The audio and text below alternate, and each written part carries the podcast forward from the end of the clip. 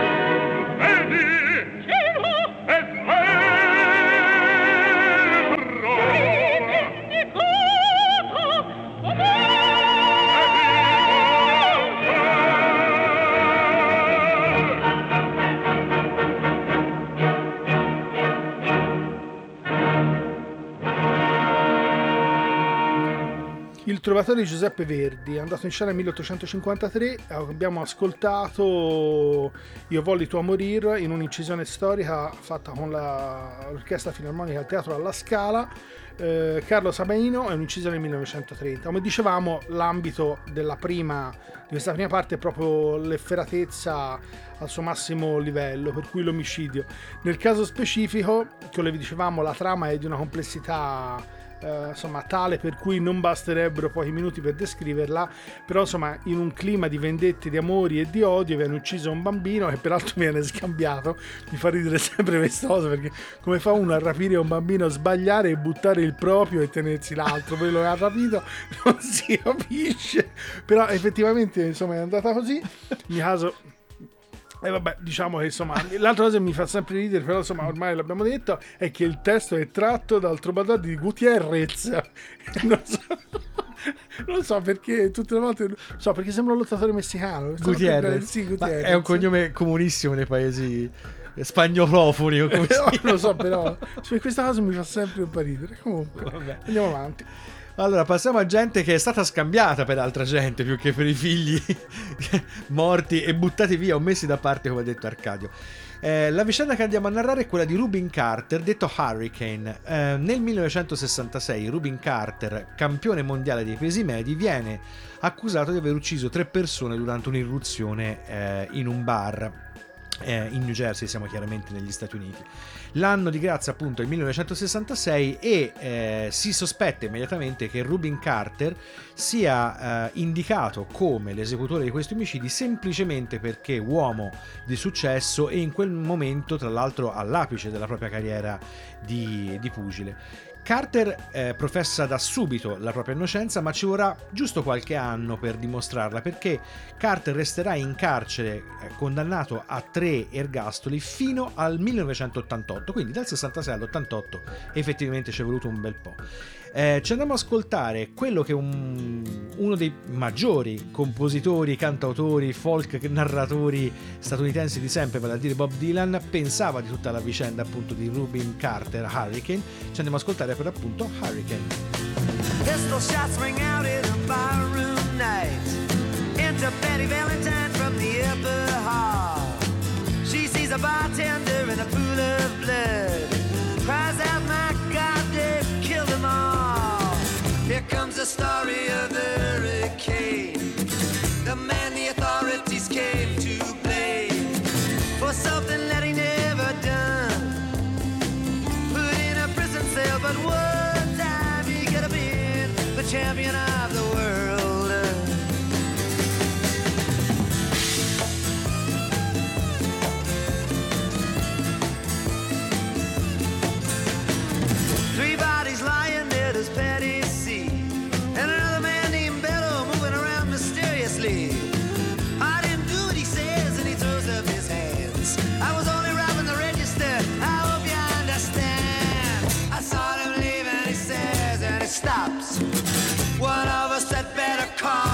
Cops.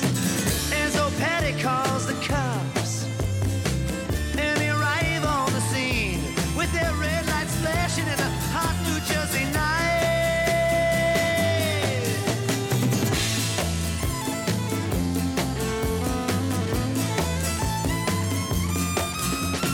Meanwhile, far away in another part of town, Reuben Carter and a couple of friends are driving around. Number one contender for the middleweight crown. Had no idea what kind of shit was about to go down. When a cop pulled him over to the side of the road, just like the time before and the time before that. In Patterson, that's just the way things go. If you're black, you might as well not show up on the street unless you wanna draw the heat.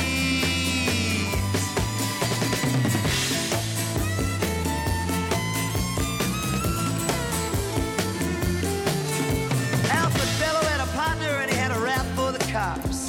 Him and other Dexter Bradley were just out prowling around. He said, I saw two men running out who looked like middleweights. Jumped into a white car with out-of-state plates. And Miss Patty Valentine just nodded her head. Cops said, wait a minute, boys, this one's not dead. So they took him to the infirmary. And though this man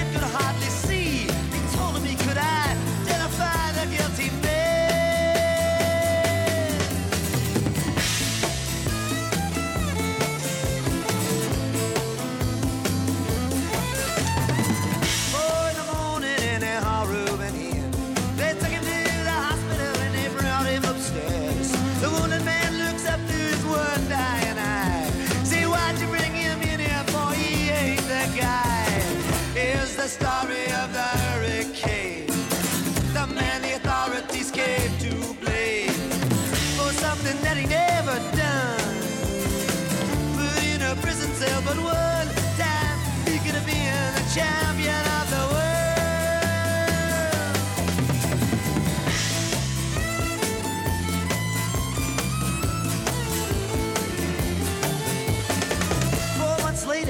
The ghetto's on flame. Rubens in South America fighting for his name. Well, out the Dexter Bradley's still in the robbery game. And the cops are putting the screws to him, looking for somebody to blame. Remember that murder that you happened in a bar. Remember you said you saw the getaway car. Thinking like the playboy with the law. Think it might have been that fighter that you saw running that night. Don't forget that you are white.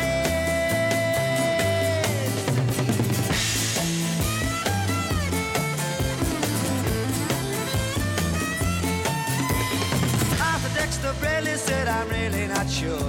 The cop said, a poor boy like you can use a break.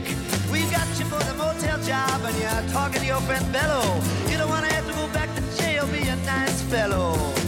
You'll be doing society a favor. That son of a bitch is brave and getting braver. We want to put his ass in the stir. We want to pin this triple murder.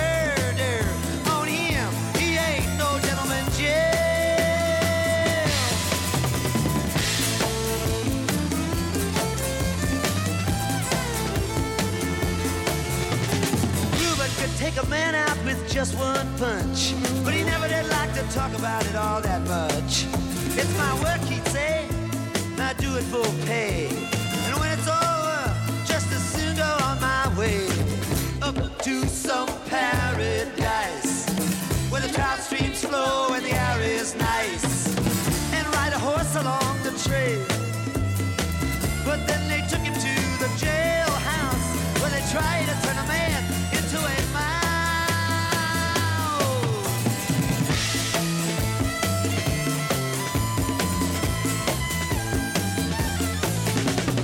All of Rubin's cards were marked in advance. The trial was a pig circus, he never had a chance. The judge made Rubin's witnesses drunkards from the slums. To the white folks who watched, he was a revolutionary bum. And to the black folks, he was just a crazy nigger. No one doubted that he pulled the trigger. And though they could not produce the gun, the D A said he was the one who did the deed. And the old white jury agreed.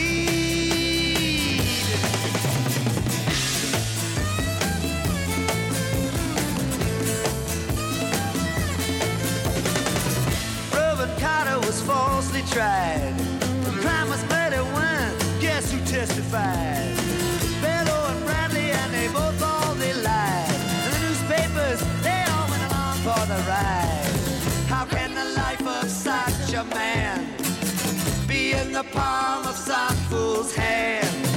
To see him obviously framed couldn't help but make me feel ashamed to live in a land where justice is a game.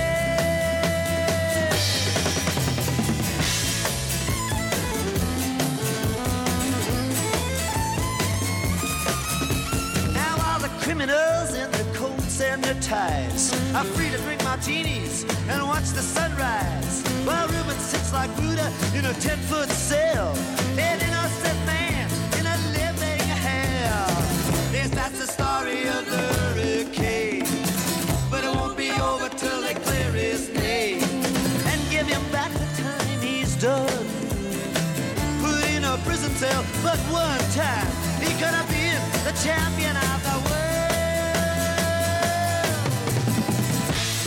La vicenda di Rubin Carter, Hurricane, cantata in poesia da Bob Dylan, ha attirato l'attenzione di diversi eh, autori, non solo musicali ma anche letterari, giornalisti e quant'altro. Però ciò nonostante, come dicevamo prima, si, si è dovuto aspettare il millenovecentottantotto per arrivare a un proscioglimento.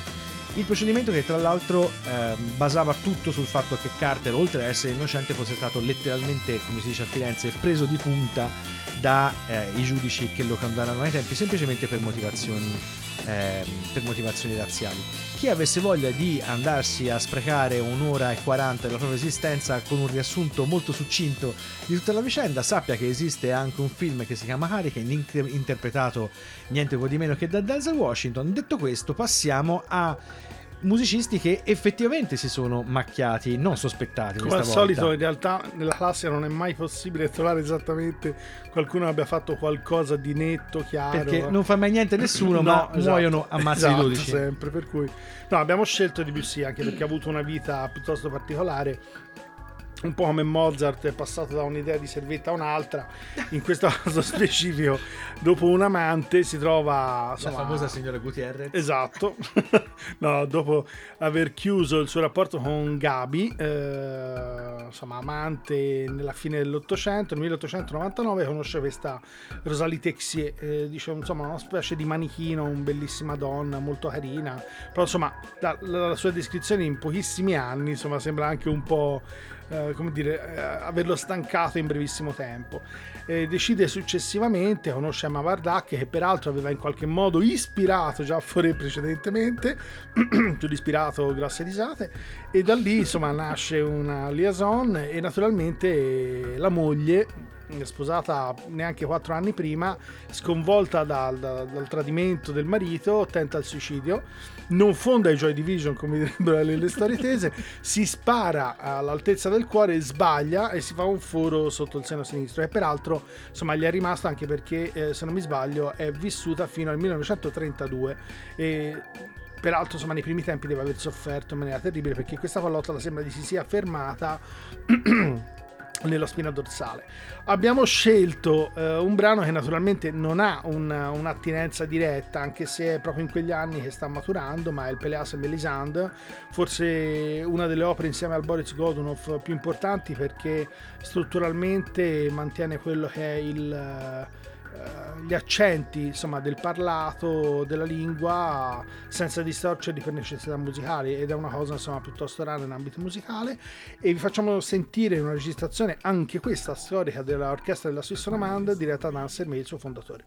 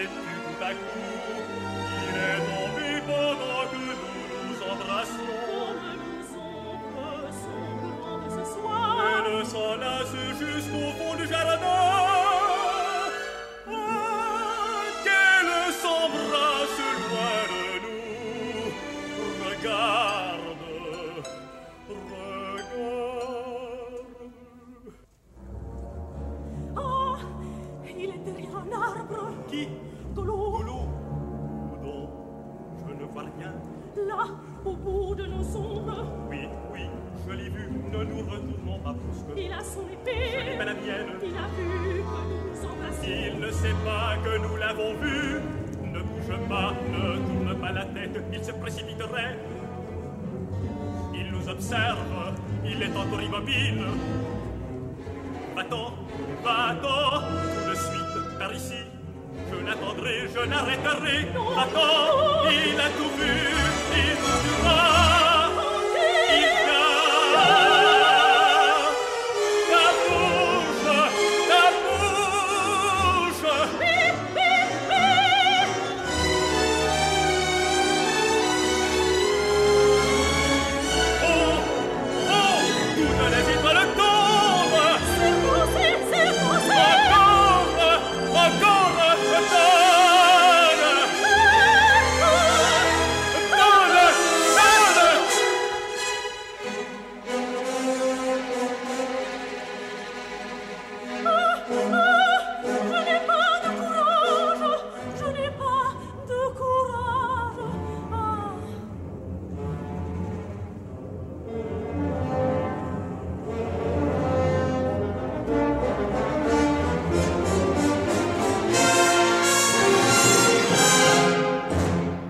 Tratto dall'opera di Debussy Pléas et Mélisande con l'orchestra della Suisse Romande alla direzione di Ansermet, vi abbiamo fatto ascoltare un piccolo estratto da un momento clou, il finale dell'opera, poco prima che Mélisande dia alla luce un, una bambina, e la scena precedente è quella proprio della morte di Peleas e il suo ferimento a firma, come direbbe il Fallani, di Golò. Come dicevamo, abbiamo preso questo estratto perché gli anni sono quelli intorno al tentativo di suicidio della moglie Rosalie Texier, della moglie di Debussy, che, saputa del suo tradimento con Emma Bardac, tenta il suicidio eh, sparandosi nel cuore, roba che, insomma, a parte dopo aver che letto, è proprio tecnicamente complesso. Sì, mi sembra di sì, peraltro, insomma, andarlo a cercare, non so come gli sia venuto in mente di non spararsi in testa ma nel cuore, però in ogni caso, peraltro deve aver sofferto, come dicevamo prima, pene terribili, e peraltro non c'è riuscita, rimasta in vita e ha anche vissuto moltissimi anni dopo, per cui se non mi sbaglio ventisette o ventotto anni dopo. L'ha ricordato in continuazione al marito, guarda! Lui non si è mai fatto vedere, dice, dopo ah, che lei ha tentato il suicidio lui ha evitato assolutamente di farsi vedere, di salutarla, di, insomma, andarla a trovare nel periodo di convalescenza. Il personaggio invece che affrontiamo ora è non l'esecutore immateriale dell'omicidio, che poi lo ha reso purtroppo famoso alla storia e alla, al costume di tutto il mondo, ma è sicuramente il mandante di questo omicidio. Stiamo parlando di Charles Manson. Charles Manson è, era il capo carismatico di una specie di setta che andava sotto il nome della Famiglia, e alcuni membri della, della Famiglia nell'agosto del sessantanove uccisero nel corso di due raid durante due diverse notti ehm, svariate persone nella zona di Bel Air, si chiama appunto del, del, della zona nei dintorni di Los Angeles, e in una di, questi, eh, di queste case, di uno di questi raid, fu uccisa la moglie del appena eh, insignito dell'Oscar come miglior film Roman Polanski per Rosemary Baby. Tra l'altro, appunto, la protagonista di Rosemary Baby, eh, Sharon Tate, rimase appunto uccisa durante questi, uno di questi raid. Eh, Charles Manson diventa in questo modo una specie di simbolo della fine della cosiddetta estate dell'amore, siamo appunto nel sessantanove, e eh, insieme ai tristi episodi di Altamont questo segna un po' la fine del cosiddetta, della cosiddetta flower power, della cosiddetta estate dell'amore, del sogno hippie, ed è questo che poi ha spaventato forse eh, più di tutti, al di là degli omicidi che tra l'altro sono stati assolutamente efferati. Comunque sia, personaggio istrionico, un po' artistico, affascinante come spesso lo sono i veri soci- sociopatici, Charles Manson incrocia spesso musicisti soprattutto eh, americani, soprattutto della costa eh, occidentale. Fra questi stringe un'amicizia piuttosto profonda con Dennis Wilson, che è uno dei fondatori, uno dei fratelli appunto, che insieme agli altri, il più famoso Brian, formano i Beach Boys. Quello che ci andiamo ad ascoltare è ironicamente Never Learned to Love, mai imparato a amare, scritto da Charles Manson e eseguito appunto dai Beach Boys. Jesus. Thank you.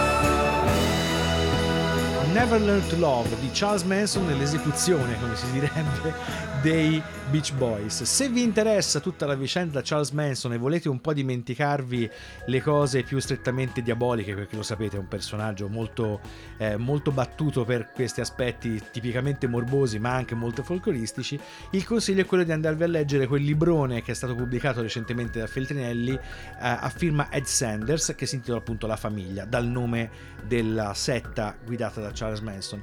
È un libro interessante, un po' diciamo difficile perché è pieno di dettagli, però ha una descrizione molto realistica e molto interessante eh, dello stesso Manson e della sua ascesa e spirale verso la violenza. Tra l'altro, per chi fosse più appassionato di cinema, parte di La Famiglia è stata utilizzata da, da Tarantino per la realizzazione appunto di C'era una volta ad Hollywood. Ma da musicisti che si sono macchiati di crimini terribili passiamo a musicisti che hanno fatto che cosa specificatamente? E parliamo di arte degenerata, di Anton Webern. Così fu definita dopo il trentatré, dopo l'applicazione delle leggi razziali in Germania, le musiche di questo compositore che faceva parte della seconda scuola di Vienna.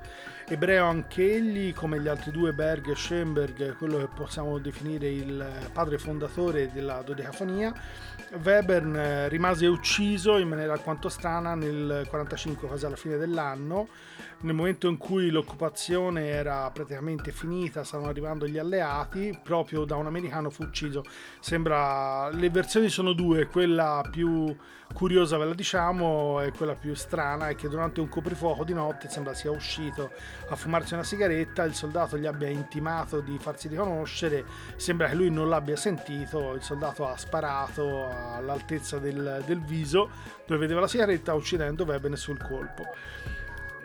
Abbastanza, come dire, come morte sembra, soprattutto alla fine della seconda guerra mondiale, quando ormai praticamente era praticamente finita, esatto, e rimanere uccisi così sembra, come dire, ancora più de- terribile e drammatico, soprattutto perché ebreo nella, nell'Europa nazista in quegli anni, e riuscire a sopravvivere nonostante tutto quello che era accaduto dopo gli anni trenta, insomma, doveva essere stato di una difficoltà inenarrabile.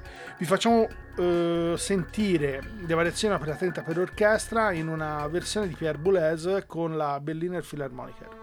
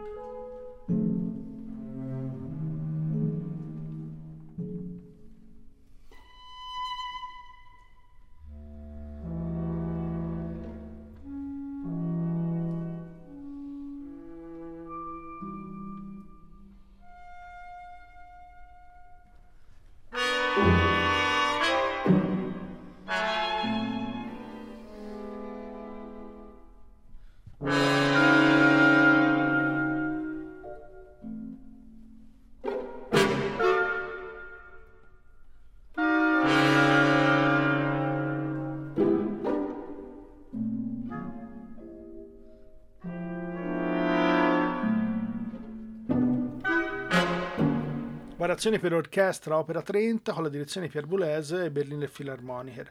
Come dicevamo, il uh, Webern fa parte di quella uh, della seconda scuola di Vienna, per cui Schoenberg, Berg, Webern.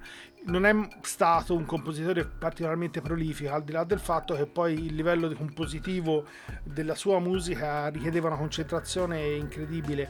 Le notazioni che sono scritte anche nella musica pretendono, sono quasi, insomma, Uh, potremmo definirle quasi eccessive, perché spiegano ogni piccolo elemento come debba essere suonato, l'attenzione per le altezze, i timbri, per le linee, per quella che si chiamerebbe melodia spezzata, cioè eh, quello che è un fil rouge che passa da uno strumento a un altro, è quasi maniacale.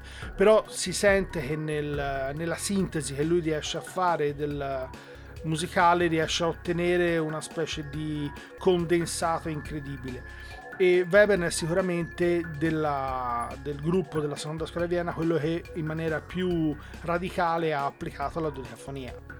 E da un musicista che non si è ben capito come sia morto, l'unica cosa certa è che sia morto, passiamo a uno che sappiamo perfettamente purtroppo come è morto. Parliamo di Darrell Lance Abbott, passato alla storia come Dimebag Darrell.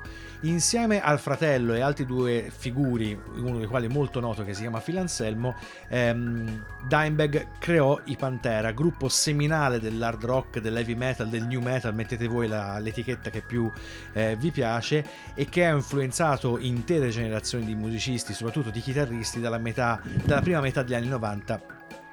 Dimebag Darrell è morto sul palco, quindi a differenza di Webern, come dicevamo, dubbi ce ne sono pochi su come eh, sia deceduto il grande chitarrista.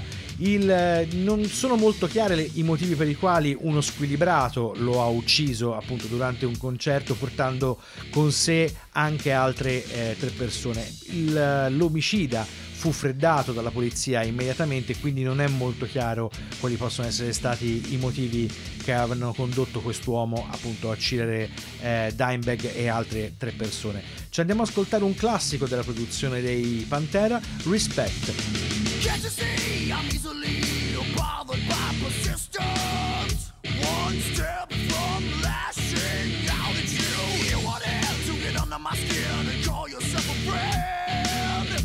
I've got more friends like you. What do I do? Is there no standing anymore? What it takes, who I am, where I've been, belong. You can't be something you're not. Be yourself, by yourself, stay.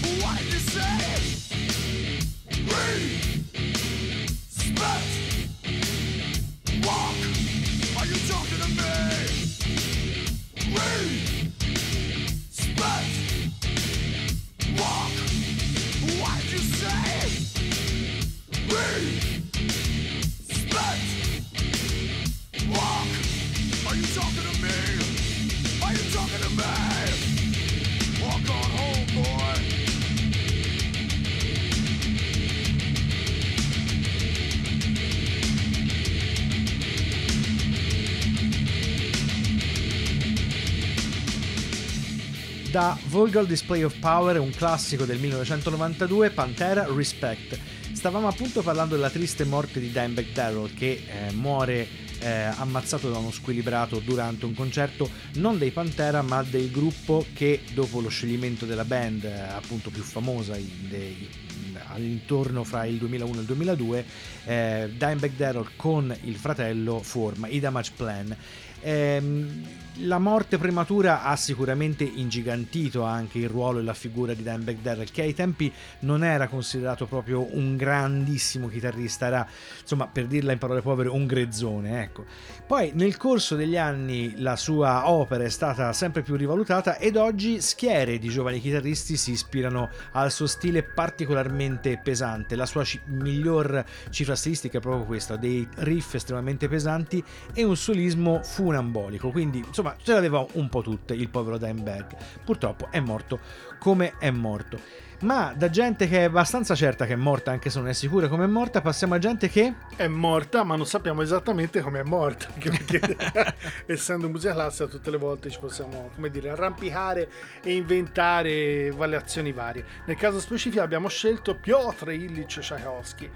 Eh, una vita insomma abbastanza complicata, perde la madre in giovane età e probabilmente l'elemento centrale della sua vita era il fatto che fosse omosessuale. All'epoca naturalmente non era un elemento da poco da far uh, digerire o da digerire e riuscire a gestire in una società come quella dell'epoca. Stiamo parlando della seconda metà dell'Ottocento in particolare. Abbiamo scelto, poi ne parleremo diffusamente semmai dopo, l'Ouverture Fantasia di Romeo e Giulietta, un'opera degli anni settanta, praticamente, anche se ha avuto i rimaneggiamenti successivi, e vi facciamo sentire con la London Symphony Orchestra con la direzione di Claudio Abbado.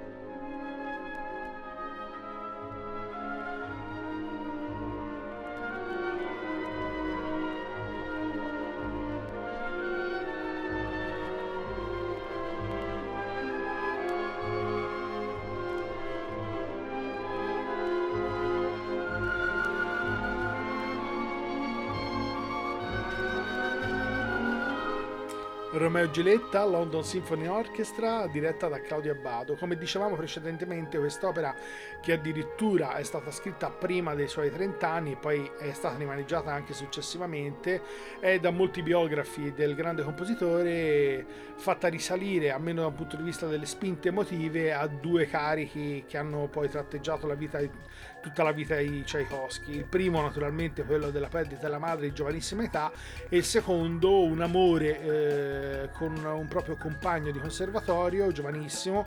Sembra addirittura abbiano rintracciato la persona in Edward Zach, che eh, diciannovenne poi si suicida, per cui lascia un'altra impronta indelebile e terribile nella vita di Ciakowski. L'abbiamo citato perché l'idea di fondo è che non sappiamo se Ciakowski abbia preso il colera e se l'ha preso sia stato infettato, o, siccome sembra che frequentasse alcuni bagni pubblici dell'epoca, possa averlo contratto in questo modo. E, peraltro, insomma, all'epoca era una malattia estremamente diffusa, per eh sì. cui i rischi e la possibilità di incorrere in un evento pandemico, tanto per citare un momento attuale come quello, naturalmente era assolutamente, come dire, estremamente facile. Passiamo invece a un musicista che, nonostante tutto, è stato ehm, diciamo tirato dentro obtorto collo a quello che oggi si chiamerebbe tritacarne mediatico, processo mediatico, ma che nel millenovecentocinquantatré molto probabilmente non aveva una definizione così, eh, così chiara. Stiamo parlando di Piero Piccioni. Piero Piccioni è un musicista noto soprattutto per aver realizzato un numero piuttosto importante di colonne sonore eh, di film italiani soprattutto, ma non solo, a cavallo appunto fra gli anni cinquanta e gli anni sessanta, figura oggi molto rivalutata da quando qualche anno fa è partita la cosiddetta ondata della lounge music, per cui si ri, rimareggiavano spesso brani appunto provenienti da colonne sonore di film un po' lontani nel tempo e un po' esotici anche come tipo di film in sé. Piero Piccioni era figlio di Attilio Piccioni, un maggiorente della Democrazia Cristiana, quando nel Eh, praticamente alla vigilia di Pasqua del millenovecentocinquantatré sulla spiaggia di Tor Vaianica viene ritrovato il corpo senza vita di Wilma Montesi, una ragazza poco più che ventenne scomparsa da casa qualche giorno prima. Piero Piccioni finisce appunto nel quello che si chiamerebbe oggi il registro degli indagati, ma che ai tempi sicuramente si chiamava in maniera diversa. Diventa uno dei maggiori sospettati, semplicemente perché si eh, vocifera che sia Piccioni, che è un giovane musicista, sia la Montesi eh, girassero in alcuni ambienti romani un po' equivoci dove si svolgevano feste, insomma la classica pruderie che vi potete aspettare da un omicidio che si pronuncia appunto efferato e scabroso nell'Italia dei primi anni cinquanta. Ci andiamo ad ascoltare da Piero Piccioni eh, una sua collaborazione niente po' di, niente po' di meno che con Mina e con un film che aveva come protagonista Alberto Sordi. Il brano si intitola Breve Amore, Piero Piccioni e Mina.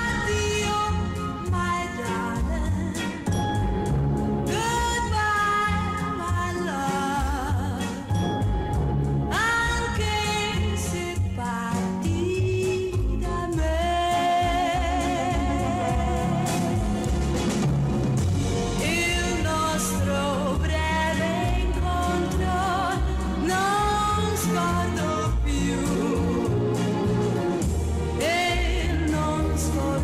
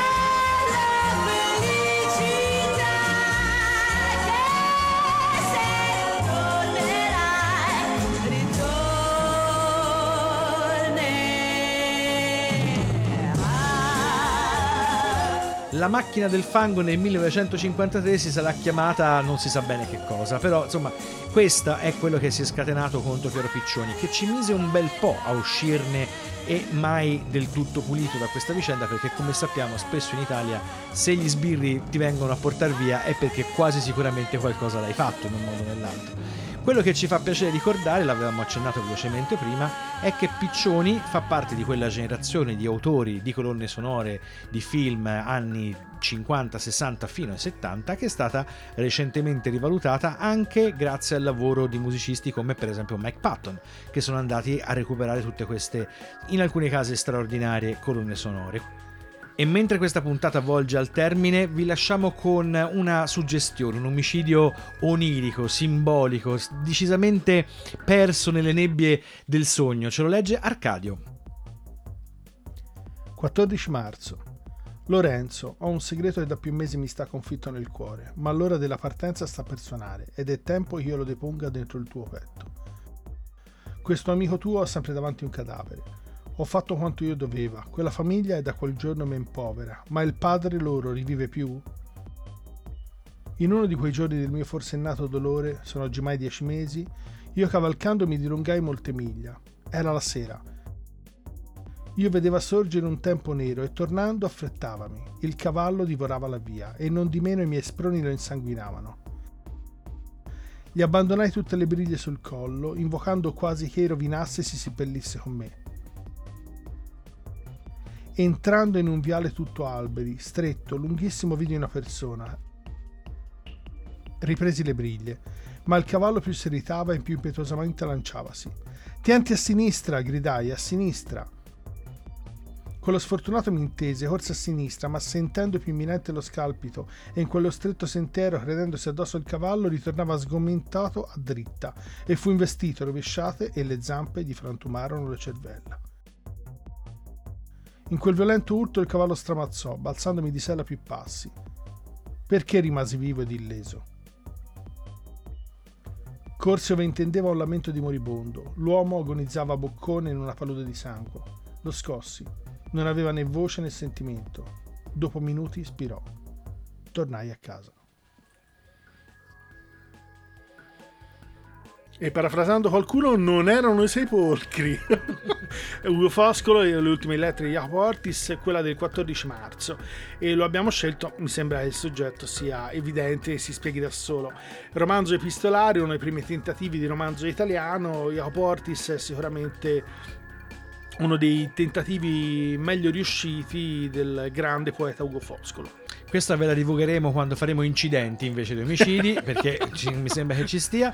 La puntata volge decisamente al termine. Vi lasciamo con un pezzo che c'entra con l'omicidio semplicemente perché nel, il, il, il, il titolo è Uccidimi eh, morbidamente, credo si possa liberamente eh, tradurre così, Killing Me Softly nella sua versione più classica, quella di Roberta Flack. Per questa puntata è tutto, vi salutano Arcadio Baracchi e Jacopo Fallani con l'assistenza in regia di Federico Bisterini, e ricordate che se quello che avete ascoltato vi fosse sembrato particolarmente strano, non siamo stati noi. Strumming my pain with his fingers, singing my life with his words, killing me softly with his song, killing me softly with his song, telling my whole life with his words, killing me softly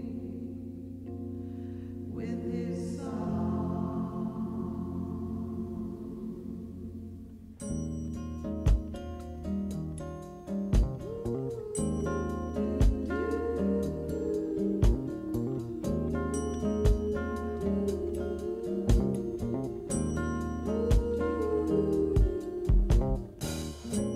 I heard he sang song.